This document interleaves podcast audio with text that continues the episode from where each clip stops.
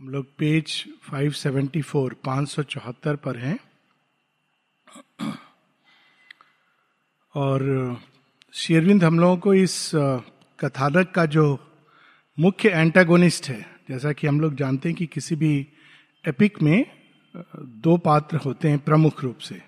एक protagonist the hero और दूसरा विलेन जो उसको अपोज करता है। और दोनों ही वास्तव में इस कथा को शेप करते हैं और इसको अपने चरम उत्कर्ष की ओर ले जाते हैं। तो शेरविंद ने हम लोगों का परिचय सावित्री से बहुत जगह बार बार आता भी रहेगा और अब वो हमारा परिचय यम से करा रहे मृत्यु से करा रहे यम की उत्पत्ति के बारे में how is the god of death born ये एक बड़ी इंटरेस्टिंग स्टोरी हो सकती है कि मृत्यु का जन्म कैसे हुआ।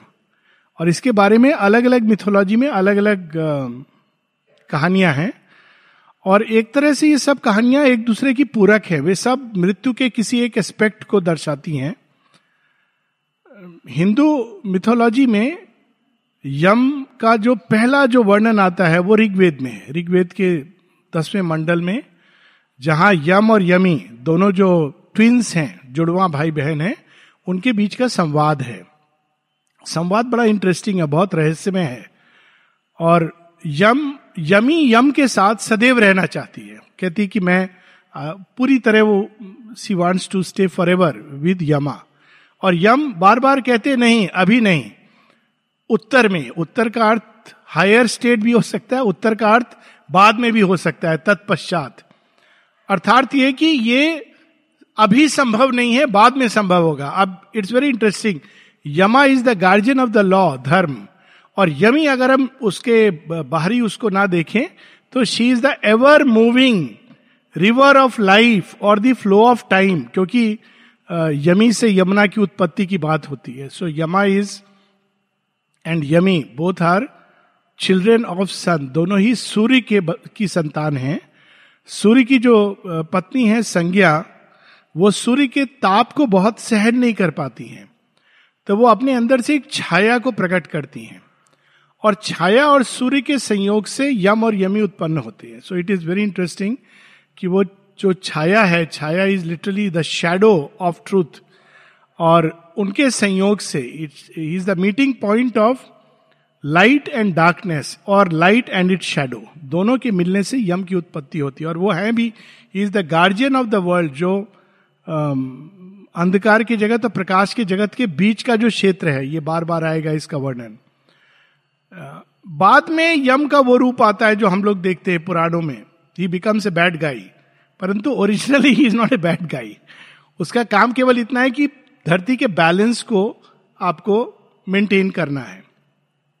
अगर स्टोरी के मूल में हम जाएँ तो वहाँ हमको एक सीक्रेट मिलती है कि अपने ओरिजिन में Yama is the guardian of the law. वो धर्मराज हैं। उनका काम केवल धर्म की रक्षा करना, धर्म के अनुसार चीज़ें हो, ये है। फिर ये कब से ही बिकेम दिस जिसको हम जानते हैं, वो he no more a god he become an asura माता जी बताती ही फेल फॉल्स तो यहाँ पर एक दूसरी कहानी आती है, वो कहानी की जब पहला क्रिएशन में जो पहला मनुष्य बना, वो मरता है। तो वो अंडरवर्ल्ड का राजा बन जाता है।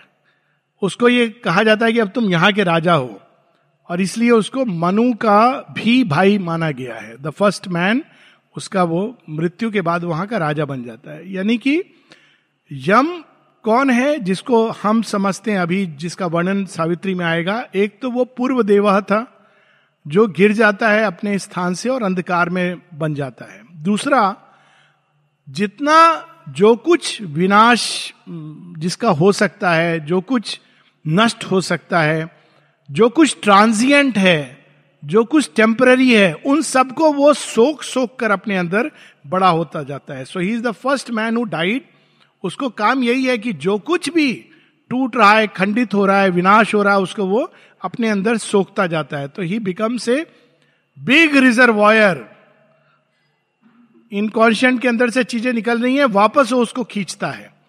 और जो ऊर्जा वापस उसमें चली जाती है, समाहित हो जाती है, उन्हीं से यम का विस्तार होता है। So it's a very interesting story और सावित्री एक तरह से it is the conquest of love over death it is the story of the transformation of death मृत्यु के रूपांतरण की कथा है। सावित्री किसका प्रतिनिधित्व कर रही है? प्रेम का और प्रकाश का। वो प्रकाश जो मनुष्य को अमृतत्व के मार्ग पर ले जाता है और वो प्रेम जो उसकी चेतना में रूपांतरण लाता है। She is the power of transformation माँ बताती है love with love is the supreme power of transformation और मृत्यु क्या है? वो बिल्कुल अपोजिट लव हर चीज़ों को जोड़ता है। लव के अंदर एक इंस्टिंक्ट होती है हारमोनी की यूनिटी की। ये इंस्टिंक्ट है लव के अंदर। ब्यूटी की डिलाइट की। Love is instinct with all these things और मृत्यु क्या करती है? तोड़ती है। उसका काम है तोड़ना, विघटन करना चीज़ों का। और लव का जो इंस्ट्रूमेंट है, सुप्रीम इंस्ट्रूमेंट, वो चैत्य सत्ता है। और मृत्यु का जो इंस्ट्रूमेंट है, वो ईगो सेल्फ है। ईगो सेल्फ हर चीज़ को तोड़ेगा, विभाजित करेगा, डिवाइड करेगा। और ये इसलिए आवश्यक है क्योंकि हम लोग अपने अंदर देख सकते हैं कि कब हमारे अंदर सीमा की रूपांतरणकारी शक्ति कार्य कर रही है और कब मृत्यु की शक्ति कार्य कर रही है। माँ से जब किसी ने पूछा था कि ये जानना तो बड़ा मुश्किल है कि आपकी विल क्या है, लेकिन कुछ तो बताइए कि हम जब एक्शन करें तो कौन सा कर्म उचित है, कौन सा कर्म अनुचित है, कुछ तो मापदंड होना चाहिए। तो आमतौर से लोग कहते हैं मॉरल एथिकल ये सब बताते हैं, लेकिन माता जी एक बहुत अद्भुत प्रिंसिपल देती हैं।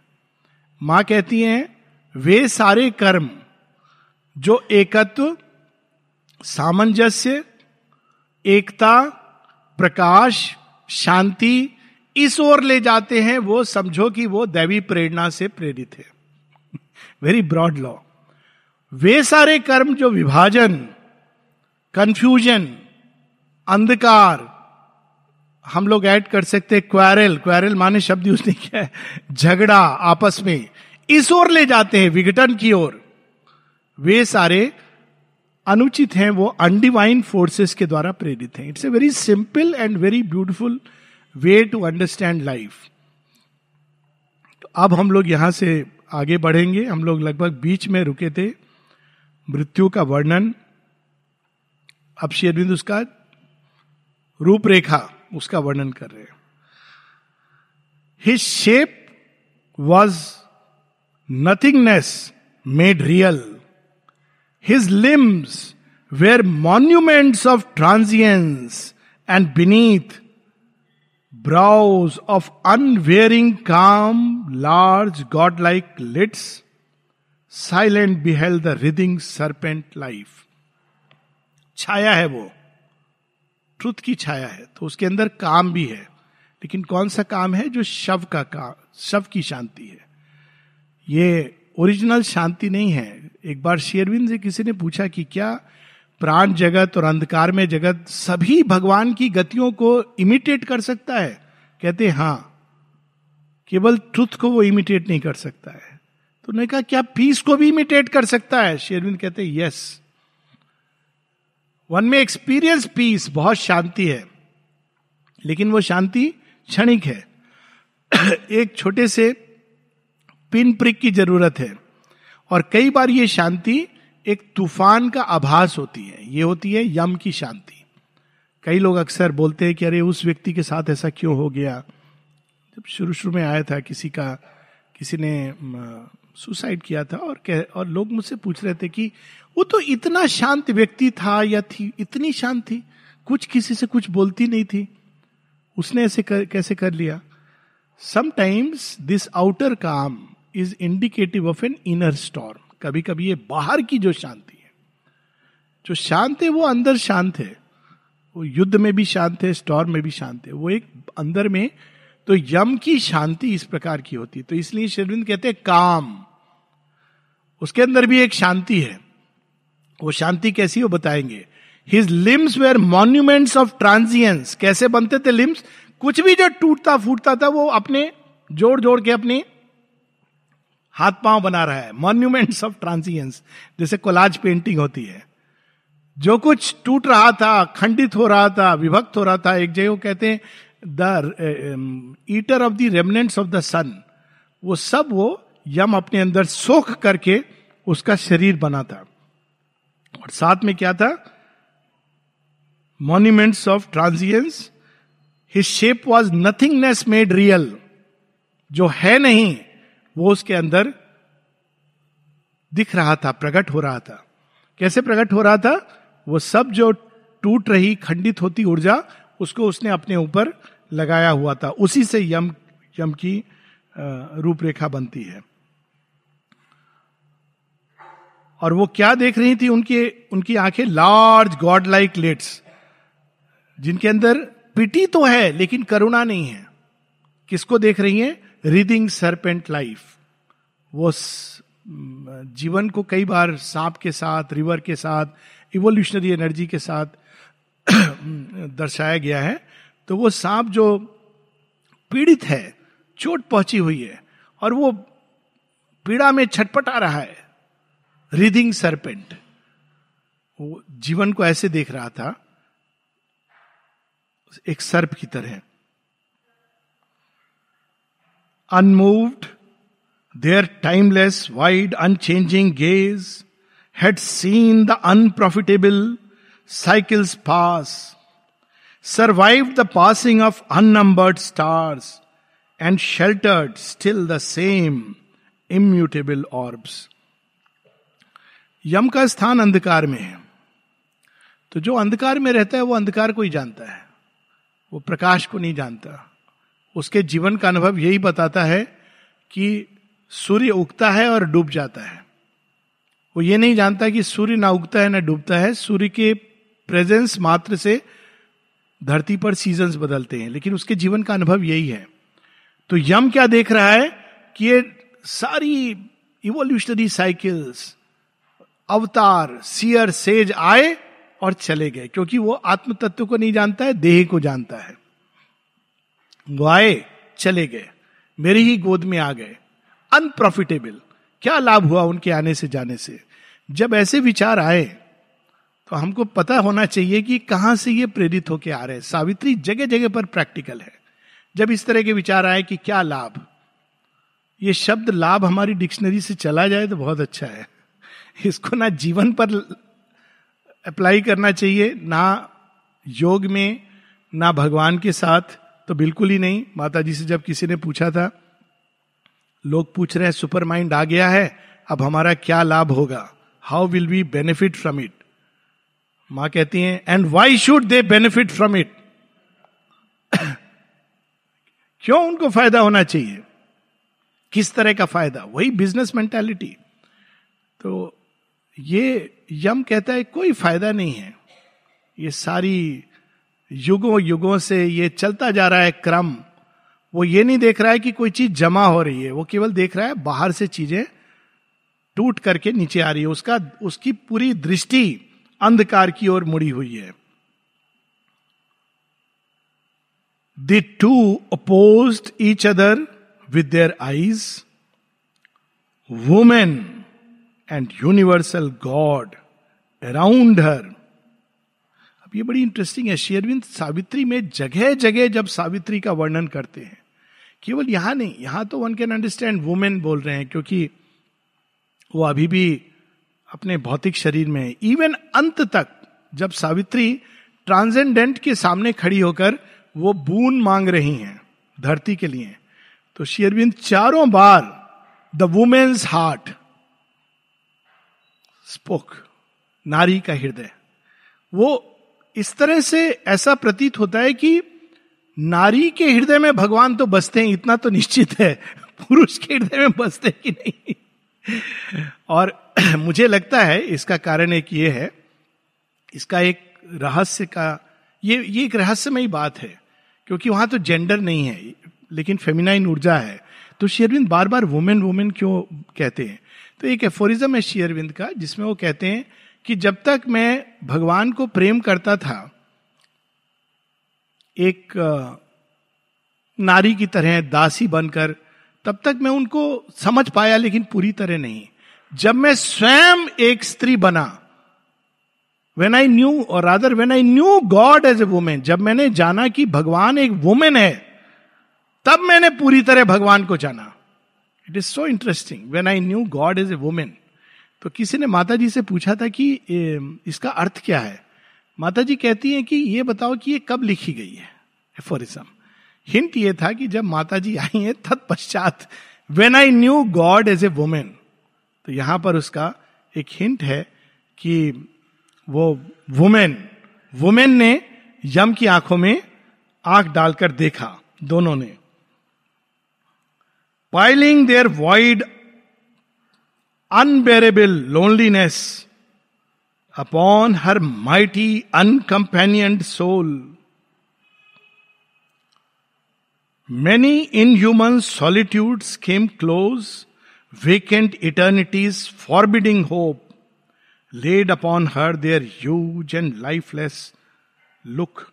अब देखिए वो क्या महसूस करी अपने अंदर एकदम नीरव अकेलापन, मृत्यु के सामने, जैसी मृत्यु की दृष्टि में ही वो है। मृत्यु क्या आभास कराती है अकेलेपन का? दोनों में डिफरेंस है being lonely and being alone दोनों में अंतर है। Alone is strength lonely feel करना मेरा कोई नहीं है।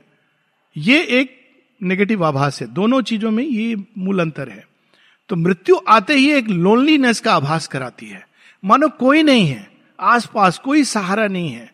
कोई आशा नहीं है। तो जितने भी अब शेरविन डिस्क्राइब कर रहे इन ह्यूमन सॉलिट्यूड्स जितनी भी इस तरह की अवस्थाएँ हैं चेतना की, वे सब सावित्री के पास आकर उसमें सिमट करके एक हो जाती। मानो वो सब अल्टीमेटली उनके द्वारा अपना कल्याण ढूंढ रही हैं कि अरे, कोई तो है जो हमारे बीच में खड़ा हुआ है। बहुत अद्भुत लाइन है ये। वेकेंट इटर्निटीज मृत्यु के अंदर भी एक शाश्वतता का भाव है। लेकिन कैसा भाव है? एक अभाव है। वेकेंट जिसके अंदर कुछ नहीं है, ऐसा बोध है। फॉरबिडिंग होप और उनका कार्य क्या है? केवल ये कि कोई आशा नहीं है। न व्यक्ति के लिए, न समाज के लिए। निराशा माँ एक जगह कहती है pessimism is the tale of the devil जहाँ कोई निराशा का भाव दे रहा है, या जहाँ निराशा अपने अंदर आ रही है इसका अर्थ है कि आसपास वो पूछ वाला डेविल दिखाते ना, वो लंबी सी पूछ है उसकी। डेविल की पूछ है, टेल ऑफ़ द डेविल, यानी वो पूछ से मारता है तो निराशा का भाव अंदर आता है। किसी भी चीज़ के प्रति, इंसान को एक चीज़ का त्याग तो कभी नहीं करना चाहिए, वो है आशा का। और वो तभी आदमी नहीं त्याग करेगा जब उसकी आशा भगवान में टिकी हो। डॉक्टर में टिकी होगी तो तो पहले ही त्याग हो जाएगी। वकील में टिकी होगी तो भी त्याग हो ही जाएगी। आज नहीं तो कल वो खींच खींच के खींच खींच के एक दिन कहेगा, आशा छोड़ो, त्याग। पुलिस में टिकी होगी तो पाँच, छह दिन, दस दिन रहेगी, फिर वो उसमें भी आशा। डॉक्टर के साथ शायद खींच कर ले जाएगा। बिछौने तक लास्ट मोमेंट्स तक, फिर बाद में आदमी कहेगा, बेकार में इस व्यक्ति पर मैंने भरोसा किया। अगर मैं भगवान पर भरोसा करता तो आनंदित रहता ये अंतिम क्षणों में भी और जाता भी आनंद के साथ। तो आशा का मूल लेकिन वो जो है, वो निराश कर रही थी। मृत्यु की उपस्थिति, आशा नहीं है। Laid upon her there huge and lifeless look इस तरह से मृत्यु उनको देख रही थी कि तुम्हारे कोई आशा नहीं है तुम्हारे लिए। And to her ears silencing earthly sound a sad and formidable voice arose मृत्यु की वाणी दुख पहुंचाती है, विषाद भरती है। जैसे भगवान की वाणी आशा देती है, प्रकाश लाती है, सौंदर्य भरती है, मृत्यु की वाणी विषाद भरती है।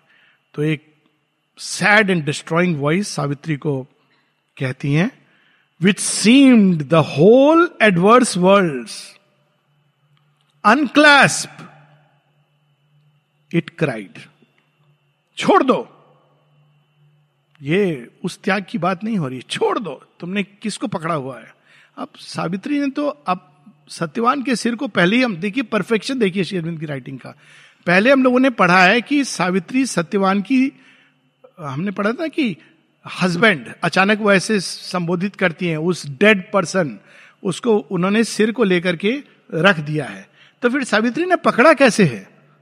और किसको पकड़ा है? आप देखिए परफेक्शन ऑफ़ शुभिंदु राइटिंग मृत्यु कह रही है, छोड़ो unclasp it cried thy passionate influence and relax O slave of nature changing tool of changeless law who vainly ridest rebellion to my yoke thy elemental grasp weep and forget कई तरह से हम लोग पकड़ के रखते हैं। केवल हाथ से पकड़ना नहीं होता है। दिमाग से पकड़ना, हृदय से पकड़ना पैशन से पकड़ना।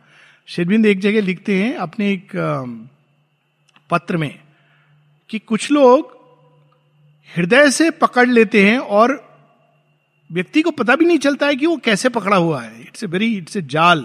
You have to understand this whole play और व्यक्ति को पता नहीं चल रहा है कि वो उसमें उलझा हुआ है, लेकिन वो उसको पकड़ करके रखते हैं। क्यों? उससे भोजन मिलता है।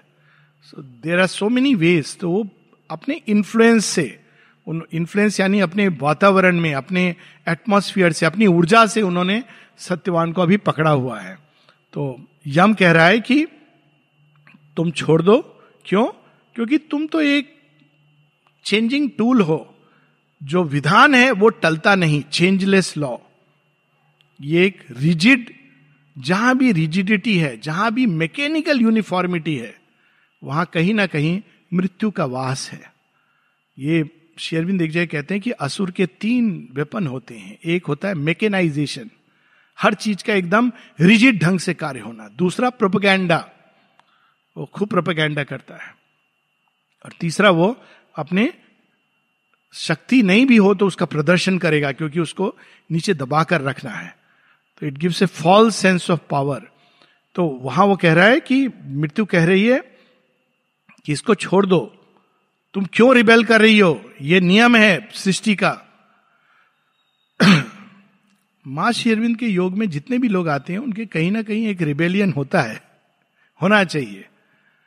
We have not come to just accept the laws of nature माँ एक जय कहती हैं we have come to change the law अगर हमको वैसे ही एक्सेप्ट करना है, जैसा जीवन है, वैसा चल रहा है, जैसी दुनिया वैसी चल रही है, जो संसार में हो रहा है, वही हमारे साथ होगा तो फिर व्हाट इज़ द पॉइंट फिर चेंज का कोई औचित्य नहीं है। तो रिबेलियन तो मृत्यु भाप जाती कि रिबेलियन रिबेलियन से उसको डर लगता है। ये रिबेलियन है।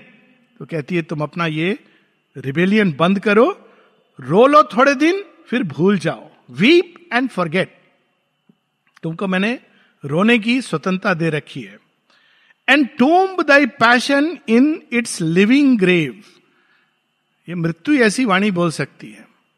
ये बॉडी क्या है? लिविंग ग्रेव ये ये तो ग्रेव है। ये तो एक कब्र है। जिसके अंदर तुम्हारे पैशन जहाँ जन्म ले रहे हैं, वहीं दफन हो जाएँगे। और जो बचे रहेंगे, उनको मैं आने के समय दफन कर दूँगा। मृत्यु के मैसेंजर भी हमारे ओरिजिनल स्क्रिप्चर्स में अगर जाएँ तो डेथ के, लेकिन जो ओरिजिनल सेंस है, उसमें उसके दो कुत्ते हैं जिनके चार चार आँखें हैं। और वो दोनों एक्चुअली जो, वो भी जो hound of heaven Sarama intuition की देवी है, उसके वो शेडोज हैं। और उनको अंधकार के जगत के सभी रास्ते पता है। तो खराब लोग नहीं है, कुत्तों से डरना नहीं चाहिए। मॉरल ऑफ़ द स्टोरी ये है। चार हमारे बाहर भी परिसर के आश्रम के गार्ड करते हैं।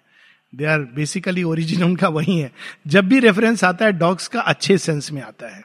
और वो क्या करते हैं अंडरवर्ल्ड की यात्रा में सहायक होते हैं। वो आगे आगे जाते हैं और पीछे पीछे ह्यूमन सोल जाती है। सर डिस्क्रिप्शन है।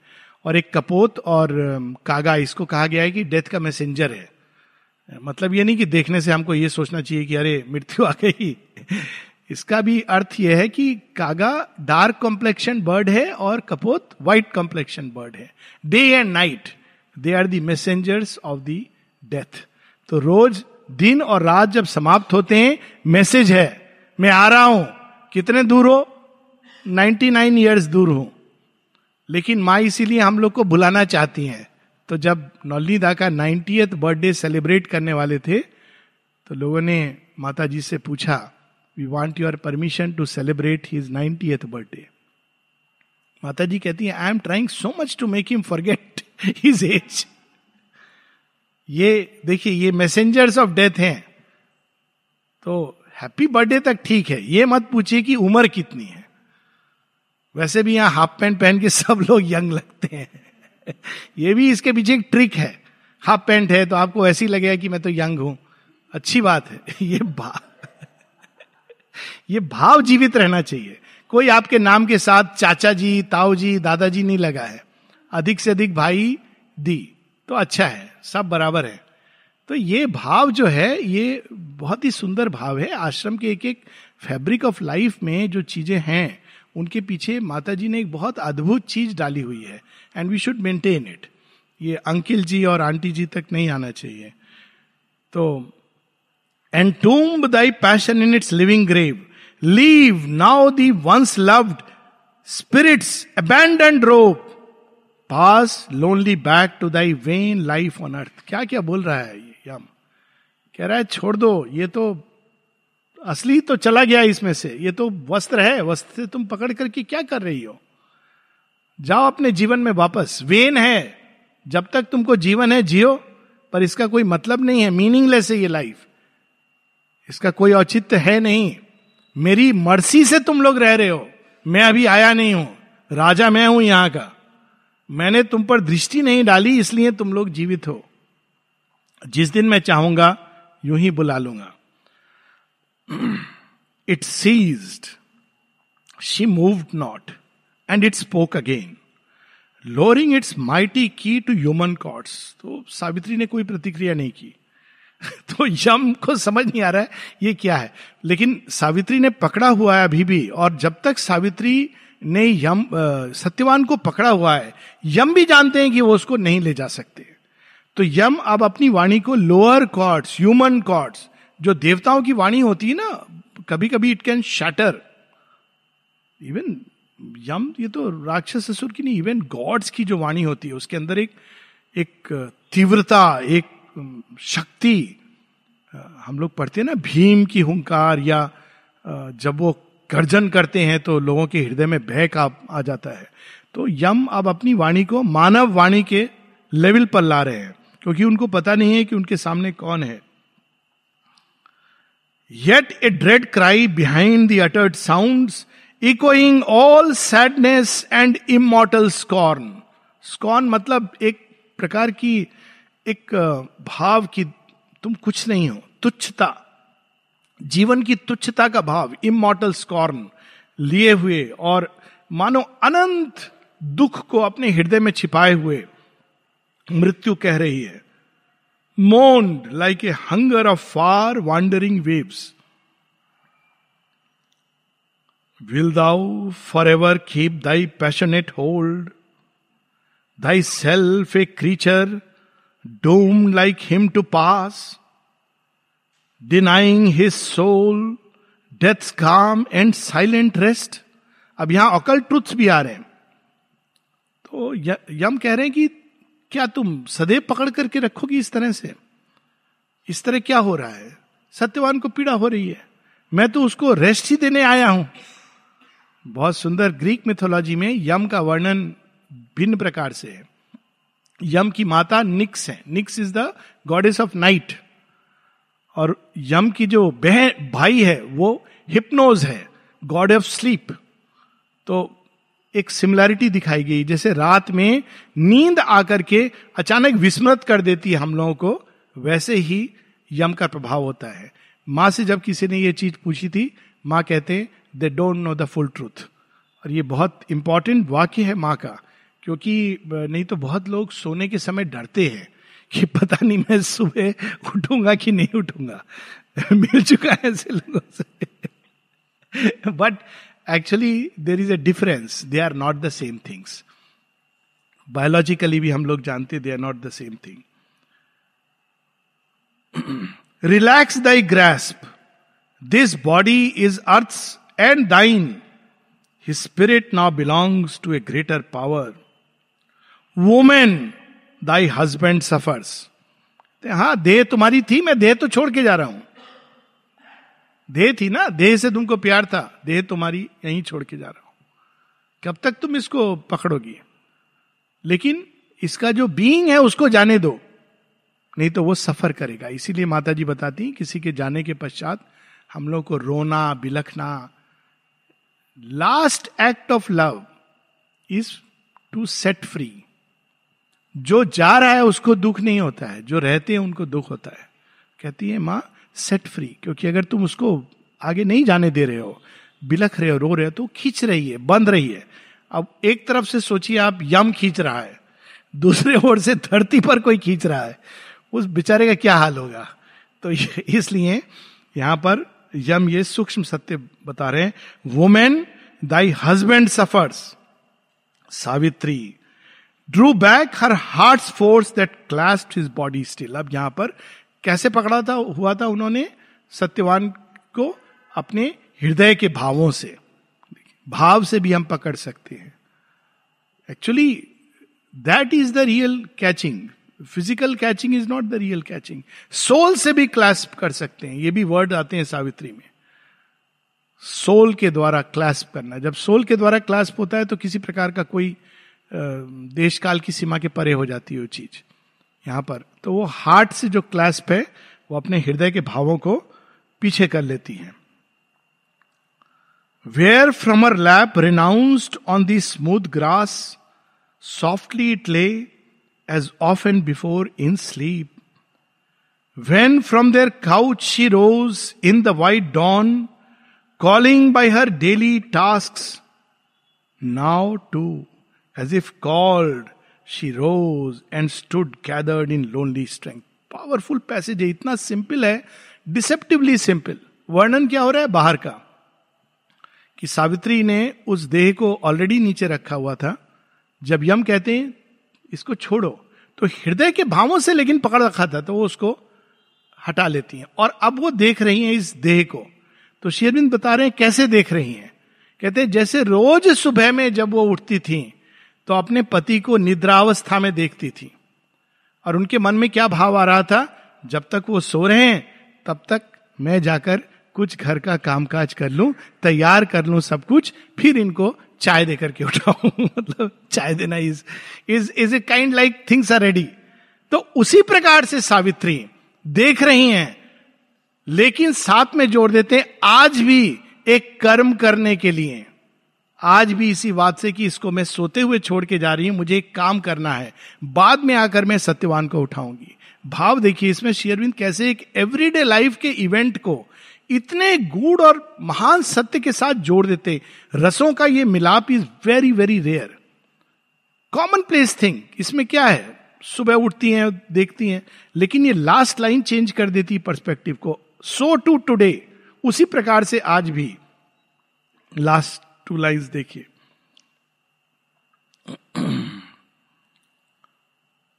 She rose and stood gathered in lonely strength now to as if called she rose and stood gathered in lonely strength like one who drops his mantle for a race and waits the signal motionlessly swift और कैसे बता रहे हैं कि वो छोड़ देती हैं?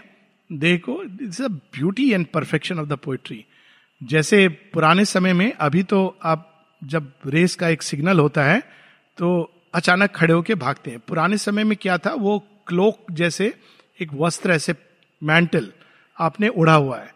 जैसी रेस का सिग्नल हुआ, आपको उसको छोड़ करके भागना है। तो आपने जल्दी छोड़ दिया तो पता चल जाएगा।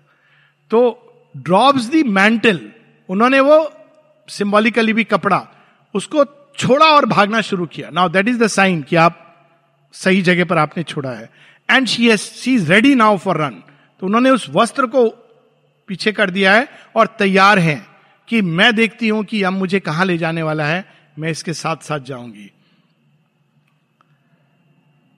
सी knew not in what and waits the signal motionlessly swift she knew not to what course her spirit above on the crypt summit of her secret form like one left sentinel on a mountain crest a fiery footed Splendor pusa winged, washed flaming silent with her voiceless soul, like a still cell upon A windless सी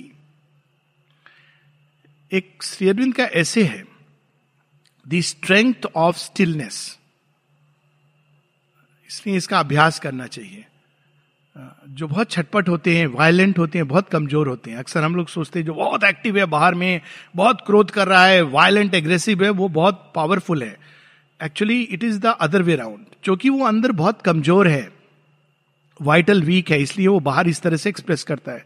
जिनका vital बहुत strong होता है, वो बाहर शांत होते हैं। अंदर भी शांत होते हैं। लेकिन जब वो फटते हैं तो वो ऐसा ज्वालामुखी होता है कि सब कुछ विध्वंस कर सकता है because they are very wide and strong ये एक सृष्टि का नियम है। तो सावित्री स्टिलनेस में प्रतीक्षा कर रही है। अब स्टिलनेस का वर्णन है। और शेयरबिंद इस ऐसे में एग्ज़ाम्पल देते हैं कि जैसे एक सिंह लीप करने के पहले, मृग के ऊपर, एकदम दबे पाँव, शांत खड़ा है। नेक्स्ट मोमेंट वो लीप करने वाला है। मानो वो सारी ऊर्जा एकत्रित कर रहा है। अब एग्ज़ाम्पल दे रहे हैं, जैसे एक प्रहरी, अकेला प्रहरी, पर्वत के ऊपर खड़ा हुआ है, देख रहा है चारों तरफ़ से। उसको कमांड मिलेगा तो भाग चलेगा अपनी बंदूक को लेकर या पताका लेकर। प्रश्न नहीं करेगा किस दिशा में मुझे जाना है। जैसे कि एक स्टिलनेस जैसे एक, जहाँ हवा नहीं चल रही हो, वैसे बोट जा रही हो और सेल बिल्कुल स्टिल हो। तो इस तरह के उदाहरण दे रहे हैं सावित्री के अंदर ऐसी स्टिलनेस है। White passionless is it rode an anchored might waiting what far ridged impulse should arise out of the eternal depth and cast it search इस स्टिलनेस में वो प्रतीक्षा कर रही हैं संकेत की। अपने ही उच्चतम शिखर से जो संकेत उनको आना है। क्या वो लड़े यम से, या वो जाने दें सत्यवान को। इट इज़ नॉट एक जगह शेरविंद एफोरिज्म में लिखते हैं कि मुझे, अगर मेरे सामने मृत्यु हो तो मुझे लड़ना चाहिए, या उसको स्वीकार करना चाहिए, भगवान की विल समझ कर। ये बहुत बहुत इंटरेस्टिंग क्वेश्चन है। कहते हैं, ये डिपेंड करता है कि उस समय मेरे अंदर क्या संकल्प है। इसका कोई मेंटल मापदंड नहीं है। It depends on what God wills in me फिर एक जगह उसी अफोरिज्म में दूसरा लिखते हैं, यदि भगवान का एक हाथ मुझे ऊपर उठा रहा हो और दूसरा नरक की ओर धकेल रहा हो तो मुझे क्या करना चाहिए? ये वननेस है। वो भी भगवान है, ये भी भगवान है। कहते तब मुझे स्ट्रगल करना चाहिए, उनके उस हाथ का साथ देना चाहिए जो मुझे उठा रहा है। इट्स वेरी अमेजिंग एफोरिज्म कि हैं दोनों ही एक ही का खेल है। तो वो स्टिल प्रतीक्षा कर रही हैं सावित्री की उनके अंदर अब क्या इंपल्स जागेगी, क्या संकेत आएगा, क्या will जागेगी? Then death the king leaned boundless down as leans night over tired land when evening pales and fading gleams break down the horizon's walls nor yet the dusk grows mystic with the moon अब यहाँ पर मृत्यु को राजा king. किसका राजा है वो? अंधकार के क्षेत्र का तो राजा है। तो ऐसे सत्यवान के ऊपर झुका, जैसे रात थके हारे शरीर के ऊपर झुकती है और अचानक हम निद्रा में सो जाते हैं। जैसे शाम होती है और धीरे धीरे जो क्षितिज है, वो सब देखना बंद हो जाता है। देखिए, शाम तक आपको क्षितिज दिखाई देगा हॉराइजॉन लेकिन जैसी रात होती है तो समझ नहीं आता है कि हॉराइजॉन कहाँ है। तो उस प्रकार से मृत्यु सत्यवान के ऊपर झुकता है the dim and awful godhead rose erect from his brief stooping to his touch on earth and like a dream that wakes out of a dream forsaking the poor mould of that dead clay another luminous Satyavan arose. Like a dream that wakes out of a dream क्योंकि इस जगत में भी जब तक हम अज्ञान में हैं तक हम सत्य की चेतना में नहीं जी रहे हैं, तब तक हम वास्तव में एक प्रकार का स्वप्न देख रहे हैं। और इस स्वप्न में काफ़ी कुछ हमारे हाथ में है। हम दुस्वप्न बना सकते हैं या इसको एक मार्क टुवर्ड्स ट्रुथ बना सकते हैं। तो जैसे इस स्वप्न अवस्था में से एक दूसरी स्वप्न अवस्था में, वैसे सत्यवान की देह के अंदर से मोर ल्यूमिनस सत्यवान अरोस। एक ज्योतिर्मय सत्यवान बाहर की ओर आता है। Upright from the recumbent earth as if someone over viewless border stepped emerging on the edge of unseen worlds और अब कैसी अवस्था होती है? सोल की जब वो बाहर निकलती है, सबसे पहली जो अवस्था होती है कंफ्यूजन की होती है। उसको मालूम नहीं मैं कहा हूँ, मैं मृत हो गया हूँ, ये भी नहीं मालूम होता है। इसीलिए माँ कहती है do not hurry to bury और बर्न माँ ने जगह जगह लिखा है कि 24 घंटे का समय देना चाहिए। वो और बात है कि हम लोग माता जी की वाणी फॉलो नहीं करते हैं, किसी भी चीज़ में नहीं करते हैं तो दिस नो एक्सेप्शन तो ये is is reality unfortunate reality तो उसी प्रकार से माँ कहती हैं कि ऐसे इंस्टेंसेस हुए हैं जहाँ शरीर को जला दिया गया और वो भाग करके आए, अरे, मेरा शरीर कहाँ है? शरीर कहाँ है? पता नहीं था उसको कि मेरा शरीर को जलाने के लिए लिया जा, जा रहा है। जब शरीर को अग्नि दी गई तो अंदर में हल्की सी सिहरन हुई क्योंकि कहीं ना कहीं कनेक्शन था। तो फील हुआ कि अरे वेर एम आई तब उसने देखा मेरा शरीर ही नहीं मिल रहा है। तो माता जी के पास आया। तो माता जी ने कहा कोई बात नहीं है तुम अभी मेरे एटमोस्फेयर में रहो। मैं तुमको एक नया शरीर मैं बना करके दूँगी। गलती हम लोग करते हैं माता जी उसका भुगतान करती है। तो माता जी ने दो वर्ष उसको अपने एटमोस्फियर में रखा। और जब सब एक चीज़ तैयार हुई, तब माँ ने उसको कहा कि अब तुम इस शरीर में प्रवेश कर सकते हो। ये एक अद्भुत कहानी है जहाँ माँ ने शरीर तैयार किया। और it didn't go soul didn't go to death उसको रखा अपने एटमोस्फियर में। एक प्रकार से देखा जाए तो बहुत सुंदर गति। उसके बाद एक देह माने बना करके कि you take this body because I have created it now you can step into this body तो हमें समय देना चाहिए, वो विचित्र अवस्था में होती है। मैं एक लेडी से मिला था जिनके हस्बैंड दारोगा थे और वो चेक कर रहे थे जब ट्रक को तो अचानक एक एक्सीडेंट हुआ और मर गए। तो बता रही थी कि वो मेरे स्वप्न में आए। तो स्वप्न में इस लेडी ने उनसे पूछा कि क्या हुआ था आपके साथ? कहते, मुझे पता नहीं, मैं तो खड़ा था। फिर क्या हुआ? फिर मैंने देखा मेरे शरीर को ले जा रहे हैं हॉस्पिटल में। अब मैं भागा उसके अंदर जाने को तो मैं प्रवेश ही नहीं कर पा रहा था। That is the first step is to borders उसको पता नहीं है, वो जीवित है कि मृत है। वो इधर है कि उधर है। ये पहली अवस्था होती है। दो चार लाइन और, फिर हम रुकेंगे। Emerging on the edge of unseen world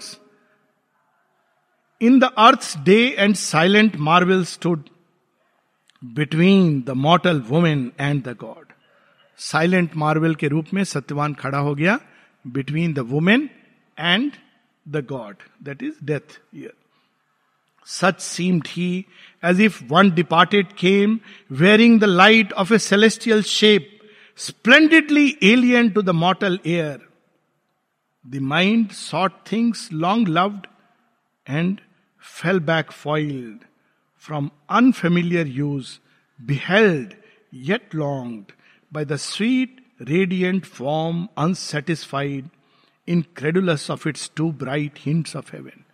तो लेकिन उसको दुख नहीं प्रतीत हो रहा है। वो एक ऐसी अवस्था में आ गया है जो प्रकाश में अवस्था है। अब वो खोज रहा है कि मैं कहा हूँ तो उसका जीपीएस काम नहीं कर रहा है क्योंकि वो जीपीएस बना नहीं यहाँ के लिए। वो जीपीएस अर्थ के साथ चला गया है तो उसका माइंड माइंड अभी गया नहीं है बॉडी है तो माइंड ढूंढ रहा है, कहा जाऊँ? तो माइंड से कनेक्टेड कोई चीज़ उसको नहीं मिल रही है। सेंसेस ढूंढ रही हैं सेंसेस भी अभी नहीं खत्म हुई हैं। कि वो यूज़ वो स्मेल वो साउंड वो साइट लेकिन उसको नहीं कुछ पता चल रही है। उसको ऐसा प्रतीत हो रहा है, मानो वो एक विचित्र प्रकाश में क्षेत्र में आ गया है, जिसके बारे में उसको कुछ भी पता नहीं है जिसके बारे में उसको कुछ भी, किसी तरह का अनुभव नहीं है। यहाँ हम लोग रुकेंगे। और नेक्स्ट वीक आगे इस यात्रा को कंटिन्यू करेंगे।